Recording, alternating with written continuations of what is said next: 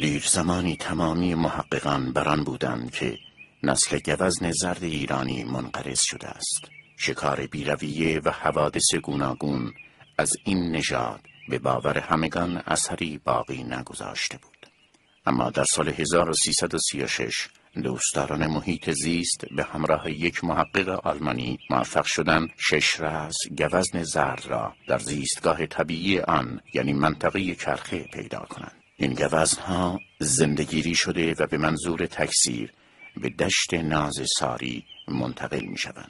دو رأس گوز نیز به آلمان فرستاده می شود تا پس از تکثیر به ایران برگردانده شود و به انسان گوزن زرد ایرانی حیات مجدد خیش را آغاز می کند. انتقال گوزن زرد از خواستگاه خود کرخه به دشت ناز ساری، آلمان، جزیره اشک در ارومیه و مناطقی دیگر هرچند پنجاه سال به طول انجامیده اما سمری همچون تکثیر صدها رس از این گونه نادر را در برداشت.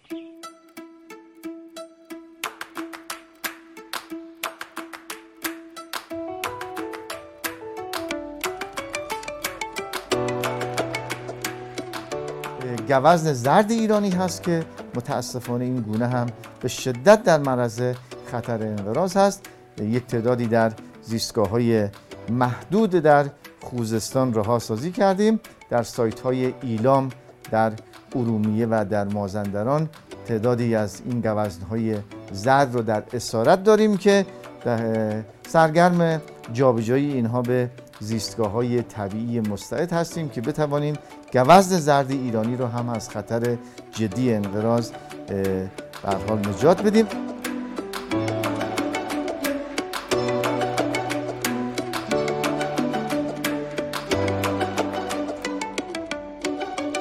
سلام من افسانه توکلی هستم و هشتمین شماره زیست نگاه برای گوزن زرد ایرانی است.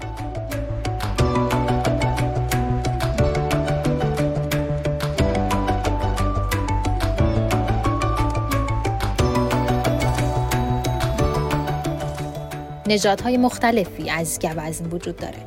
فکر می‌کنید چرا این گونه گوزن به نام ایرانی شناخته میشه؟ در تاریخ باید به دنبال پاسخ برای این پرسش باشیم.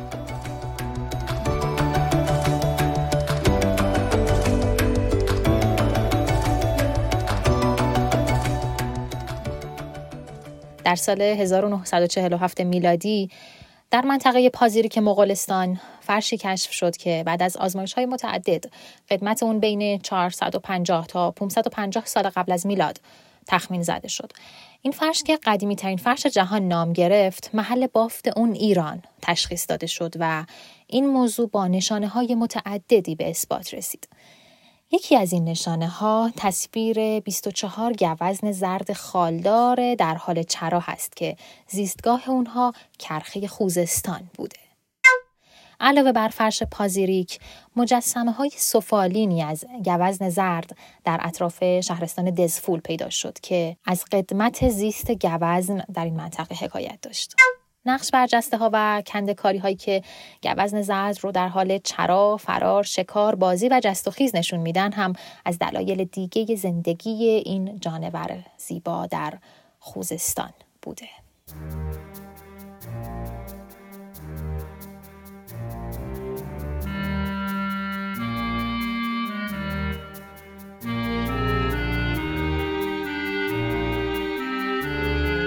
گوزن زرد ایرانی یکی از نادرترین گونه های گوزن در جهان هست و با شواهد موجود زمانی در بخش پهناوری از جنوب غرب ایران زندگی می کرده.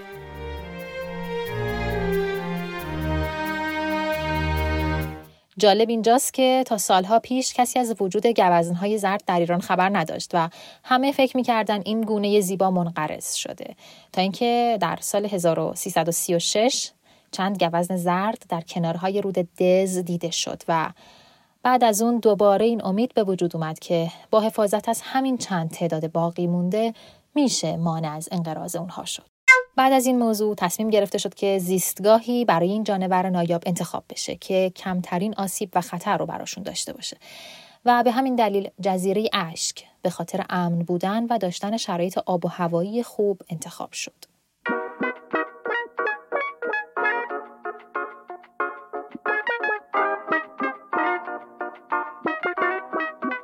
بر اساس اعلام سازمان حفاظت محیط زیست گوزن زرد ایرانی طبق قوانین این سازمان از جمله گونه های در معرض خطر انقراضه اتحادیه بین المللی حفاظت از طبیعت هم این گونه را در زمره گونه های در معرض خطر قرار داده به دلیل از بین رفتن زیستگاه های طبیعی اونها و شکار بیرویه جمعیتشون بسیار کاهش پیدا کرده.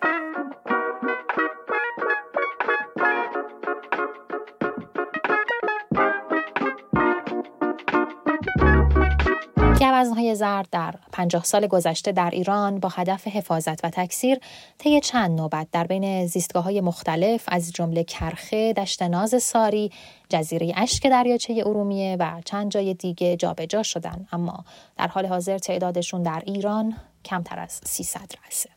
به هر حال ایجاد سایت های گوناگون جمعیتشون رو از خطر انقراض مطلق نجات داده.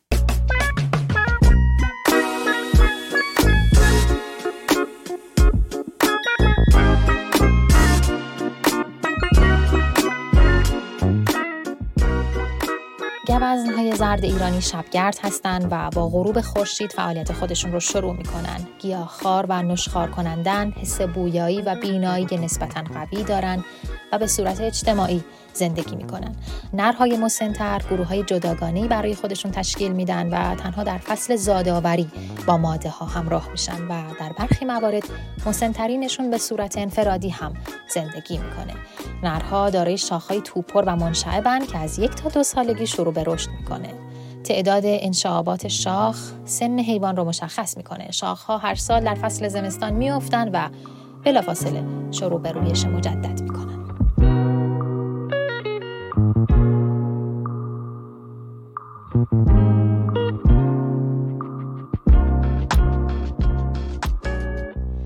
بدن گوزن زرد ایرانی پوشیده از موهای کوتاه هست که در ناحیه پشت و پهلوها به رنگ نارنجی متمایل به قرمز دیده میشه. در ناحیه پهلو و پشت خالهای سفید رنگی وجود داره که در دو طرف پهلوها به خطوط سفیدی تبدیل میشه که این خالهای سفید رنگ اونها رو در برابر خطر و دشمن محافظت می‌کنه.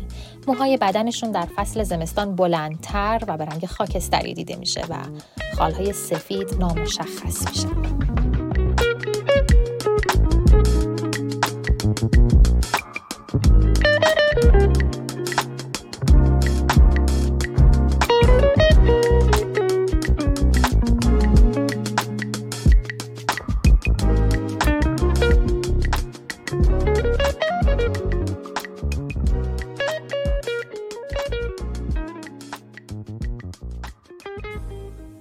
به هم گفت تا حالا شکار رفتی؟ گفتم نه. گفت من قبلا رفتم ولی دیگه نمیرم. آخرین باری که شکار رفتم شکار گوزن بود. خیلی گشتم تا یه گوزن پیدا کردم. من بهش شلیک کردم. درست زدم به پاش. وقتی رسیدم بالای سرش هنوز جون داشت. نفس می‌کشید و با چشماش التماس می‌کرد. زیباییش جادوم کرده بود. حس کردم که می‌تونه دوست خوبی واسم باشه. می‌تونستم نزدیک خونه یه جای دنج واسش درست بکنم. اما خوب که فکر کردم فهمیدم اینجوری اون گوزن واسه همیشه لنگ میزن و هر وقت من رو ببینه یاد بلایی میفته که سرش آوردم.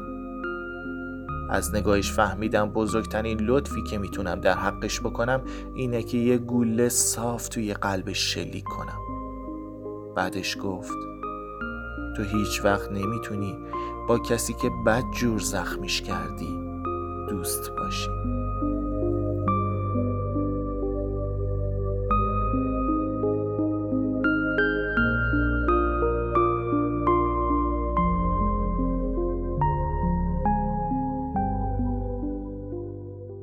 بخشی از داستان قهوه سرد آقای نویسنده نوشته روزبه معین.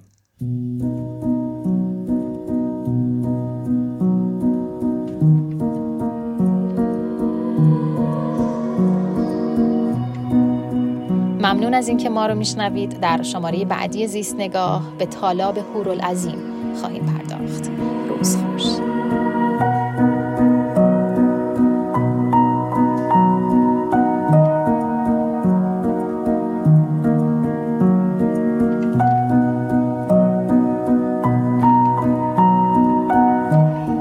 نگاه امروز محیط زیست ایران.